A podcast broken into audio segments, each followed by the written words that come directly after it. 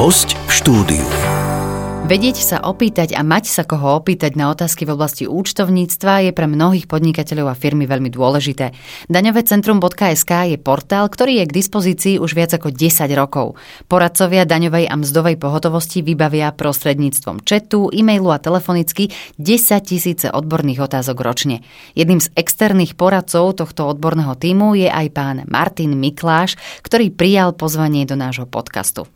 Dnes sa s ním porozprávame okrem iného aj o tom, ako sa jeho účtovná poradenská firma popasovala s koronakrízou a čo aktuálne riešia podnikatelia a firmy s účtovníkmi. Dobrý deň, pán Mikláš, vítajte u nás. Dobrý deň, ďakujem pekne za pozvanie. Poďte nám trošku predstaviť vašu, vašu firmu, čomu sa venujete, čo je náplňou práce vašej poradenskej firmy.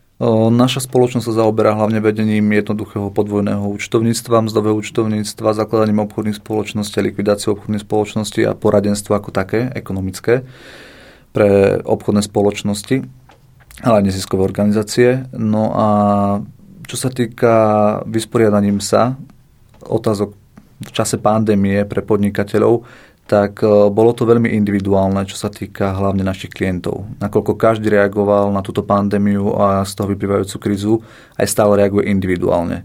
To znamená, že záleží od toho, ako pred krízou, v akom, v akom stave bola spoločnosť pred pandémiou a aké malo východisko alebo v akej oblasti podnikala. Nakoľko všetci dobre vieme, že najviac boli zasiahnuté spoločnosti, ktoré pracovali v službách, ako sú strávovacie služby, pohostinstvo alebo osobné služby. Mali ste paradoxne aj takých klientov, ktorí, ehm, nechcem to tak povedať, ale že profitovali z tejto situácie, že naozaj mali väčšie tržby ako inokedy v podobnom období počas iných rokov? Áno, určite. Ehm, niektoré spoločnosti, dajme tomu, ako boli naši klienti, mali, ktorí predávajú stavebný, stav, majú stavebniny a predávajú priemyselný tovar, tak mali vyššie tržby ako obvykle v takomto bežnom období, až niekoľkonásobne. Samozrejme určite aj v farmaceutické spoločnosti tiež určite zaznamenali nárast a rovnako aj IT služby. Uh-huh. Ako to vidíte do budúcna? Je možné, že niektoré sféry podnikania už nebudú také žiadanie, alebo že sa budú musieť naozaj reprofilizovať, že budú uh, musieť sa venovať niečomu inému? Mm, to si osobne nemyslím, že to až takto zasiahne, nakoľko skôr asi všetky firmy zažili prvotný šok, nakoľko sa stala situácia, ktorá sa nestala pomaly 100 rokov. To znamená, že zrazu bolo všetko uzavreté, nikto nevedel, ako sa vysporiadajú všetky veci, kedy sa otvorí ekonomika, ako to všetko dopadne, akým spôsobom štát zareaguje hlavne na riešenie týchto problémových otázok a ako podrží firmy. Takže myslím si, že v konečnom dôsledku sme to zvládli všetci dobre. Samozrejme nejaké škody boli utrpené, ale nemyslím si, že to bude až mať také katastrofické následky, že niektoré odvetvia zaniknú ako také. Bolo by možné poradiť niečo e, podobným firmám, ako je tá vaša? Ako sa pripraviť na takúto situáciu, na ktorú sa naozaj nedá pripraviť? Tak v prvom rade platí, že ne, hlavne ne, neprepnúť panike, mm-hmm. takže zachovať si nejaký kľud a tak, tak ten zdravý rozum a začať s takými skôr opatrnými krokmi, nie až takými možno úplne radikálnymi, alebo ak treba tak radikálne kroky, a hlavne možno reagovať nie až moc zbrklo, ale s rozvahou. To znamená, že počkať si na tie jednotlivé riešenia a návrhy, aj čo sa týka parlamentu, len ako vravím, je to veľmi individuálne, lebo závisí aj od konkrétnej spoločnosti. To znamená, že aké má rezervy vytvorené, koľko vytvára pracovných miest, v akom stave je, čo sa týka zákazok alebo tržieb, kontrakty, či neboli vypovedané. Takže je to fakt veľmi individuálne, ako reagovať na to. A mal by sa na to vlastne zamyslieť každý manažer, že akým spôsobom bude postupovať.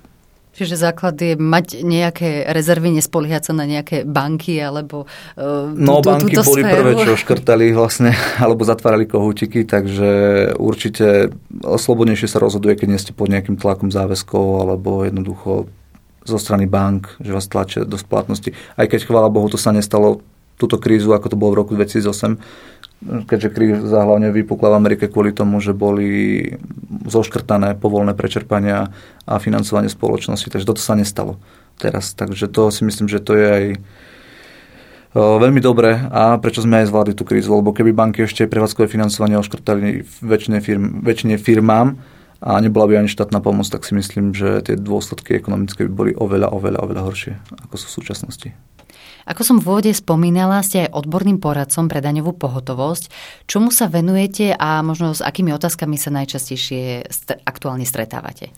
Som poradcom na daňovom centre už skoro druhý rok. Takže najčastejšie otázky sú samozrejme v oblasti DPH, dane z príjmu, ale aj postupov účtovania a účtovníctva. O, tie otázky sú veľmi individuálne, závisia, závisia od konkrétneho klienta, Najčastejšie sú predsa len v oblasti DPH, hlavne čo sa týka miesta dodania, zdaniteľné plnenia a určenia daňových povinností ako takých. Ako funguje to vaše poradenstvo? Telefonujete s nimi, četujete, e-mailujete, uh, alebo ako formou e, vám posielajú otázky a problémy, ktoré chcú vyriešiť? Ja konkrétne som na četovom poradenstve. To znamená, že poskytujem poradenstvo písomné prostredníctvom našej aplikácie LiveChat na našej stránke daňového centra, ktorú majú prístupnú všetci členovia predplatného, ktorí platia predplatné daňovému centru.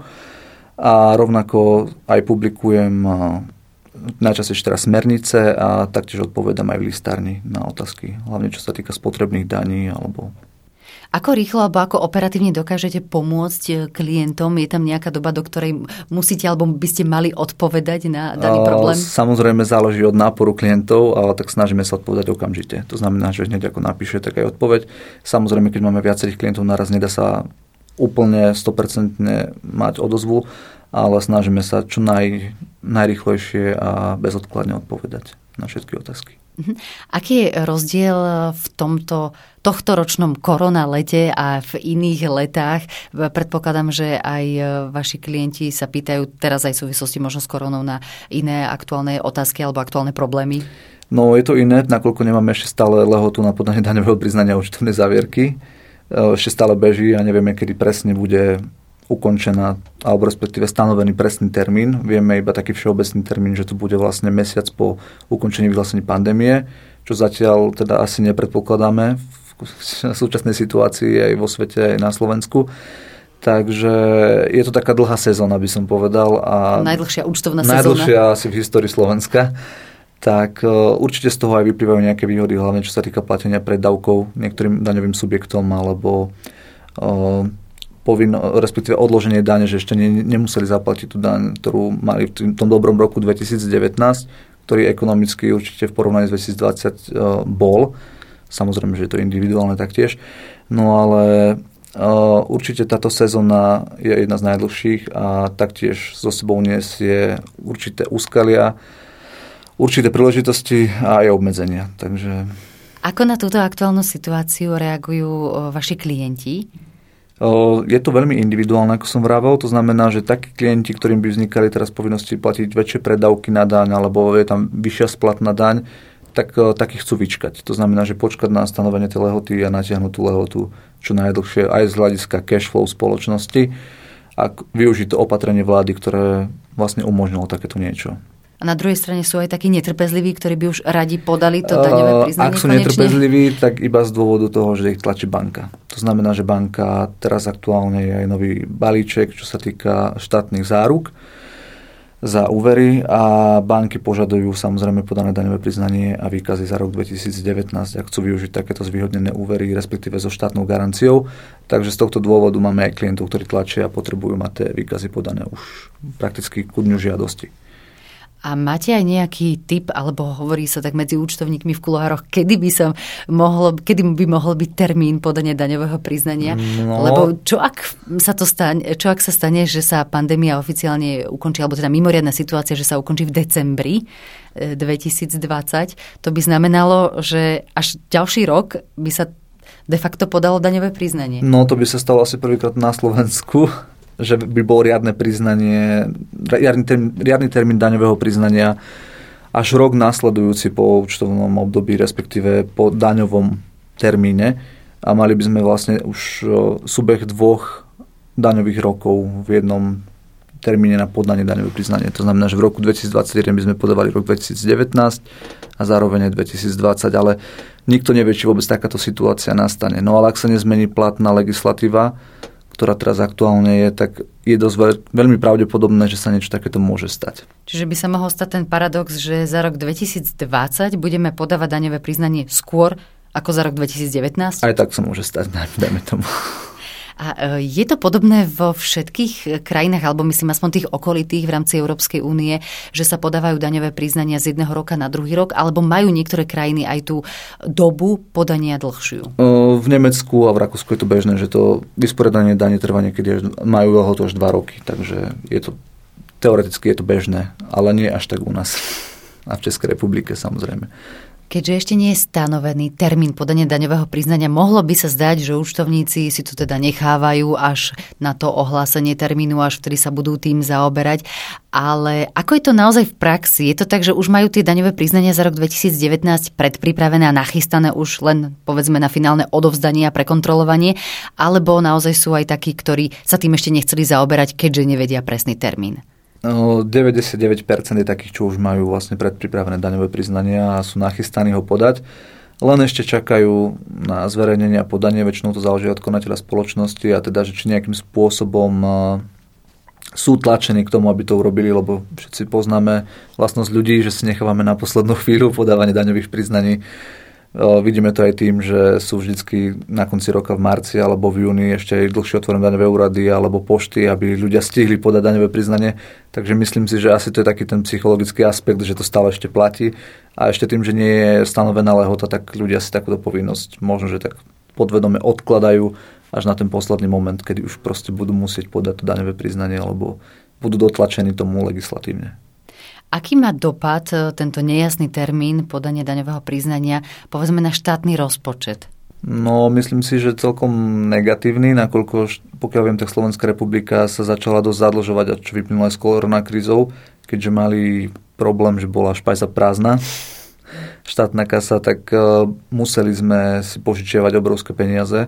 Dokonca viem, že Slovenská republika mala chvíľu aj problém s ratingom, ale to sa upravilo. No a asi myslím si, že štát sa spolieha na to, že zrehabilituje alebo naštartuje ekonomiku najmä prostredníctvom európskych peňazí, ktoré aktuálne boli aj v Európskou komisiou pridelené Slovensku, myslím, že nejakých 45 miliard na naštartovanie ekonomiky v horizonte 5 rokov, čo je celkom výzva si myslím, lebo toľko sme historicky asi nevyčerpali za celý čas Európskej únie. Takže problém bude minuté peniaze naštartovať, ale aktuálne myslím, že ten výpadok museli pokryť hlavne predajom štátnych dlhopisov a teda museli sme sa zadlžiť všetci.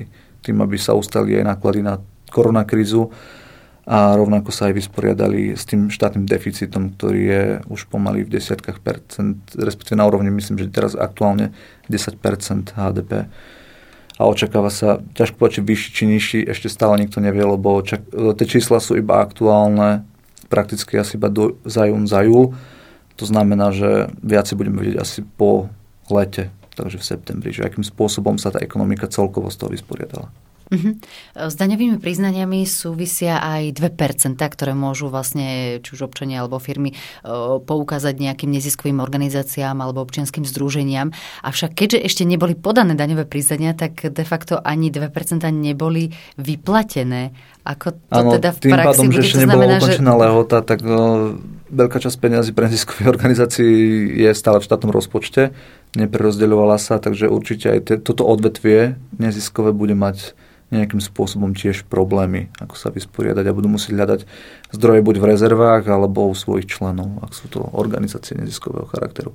Čiže napriek tomu, že e, sú aj nejaké osoby, ktoré podali daňové priznanie a reálne e, už aj povedzme zaplatili. Myslím, že za marec vyplatili, uh-huh. ale teraz aktuálne už tí, čo podali do marca, tak to bolo vyplatené, uh-huh. len tí, čo aktuálne ešte stále nepodali, tak ešte tam stále beží tá lehota na vyplatenie a pridelenie týchto daní.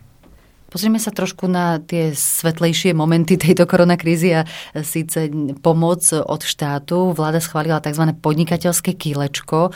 Čo to znamená pre, aj pre poradenské a účtovné firmy a možno, že ehm, či je toto podnikateľské kýlečko výhodné ako pre malé, tak aj pre veľké korporácie? No určite je výhodnejšie hlavne pre malé korporácie, nakoľko aj nastala celkom taký dobrý moment, že nastane prvýkrát v histórii asi taká právna istota, nakoľko všetky daňové, celková daňová legislatíva sa bude vždy meniť k prvému dňu následujúceho roka. To znamená, že už počas roka nebudeme nenastanú zmeny daňovej legislatívy, ako sme na to boli zvyknutí teraz, rôznymi zákonmi, ktoré odkazovali alebo nejakým spôsobom menili platné znenie zákona o daní z príjmov, ale stane sa už takýto moment, že to bude musieť vlastne už novela, ktorá bude platiť od 1.1. a nebude sa môcť počas roka meniť. To znamená, že nastane väčšia právna istota. No pre veľké korporácie a auditorské spoločnosti však e, má taký negatívny dopad, nakoľko sa menili podmienky auditu, takže dosť veľká časť klientov už nebude mať povinný audit, to znamená, že prídu o veľké portfólie klientov a budú sa s tým musieť tieto spoločnosti vysporiadať nejakým spôsobom. Čo bolo z vášho pohľadu, teda z pohľadu účtovnej firmy, pozitívum v rámci toho, ako sa e, štát snažil vysporiadať so situáciou, ktorá nastala? No v konečnom dôsledku po zhodnotení takom tom dlhšom období môžem zhodnotiť, že tie opatrenia výrazne pomohli fakt veľa podnikateľom na udržanie pracovných miest aj veľa mm, drobným podnikateľom. Tie príspevky, ktoré im vlastne štát vyplatil pri výpadku e, príjmov, respektíve tržieb. Takže z hľadiska týchto opatrení si myslím, že štát veľmi pomohol týmto podnikateľom aj prijatými opatreniami, ako je odložené daňového priznania, splatných preddavkov alebo priama finančná pomoc, tak myslím si, že veľmi to pomohlo sa vysporiadať s tými následkami tejto pandémie, ktoré nastali. A samozrejme, že bude potrebná tá pomoc aj do budúcna, to znamená, že môže inou formou, ale nejako naštartovať ekonomiku a aj biznis, aby fungoval ďalej po tomto období pandémie. Ak by ste aj vy, naši poslucháči, mali nejaké otázky alebo chceli by ste pomôcť v oblasti účtovníctva, pokojne sa môžete obrátiť práve na nášho hostia, pána Martina Mikláša, ktorý je externým poradcom portálu daňovecentrum.sk, kde pracuje na četovej poradni. Ďakujeme veľmi pekne, že ste prijali pozvanie do nášho podcastového štúdia. Ďakujem veľmi pekne za pozvanie. Počúvali ste podcast Poradcu podnikateľa.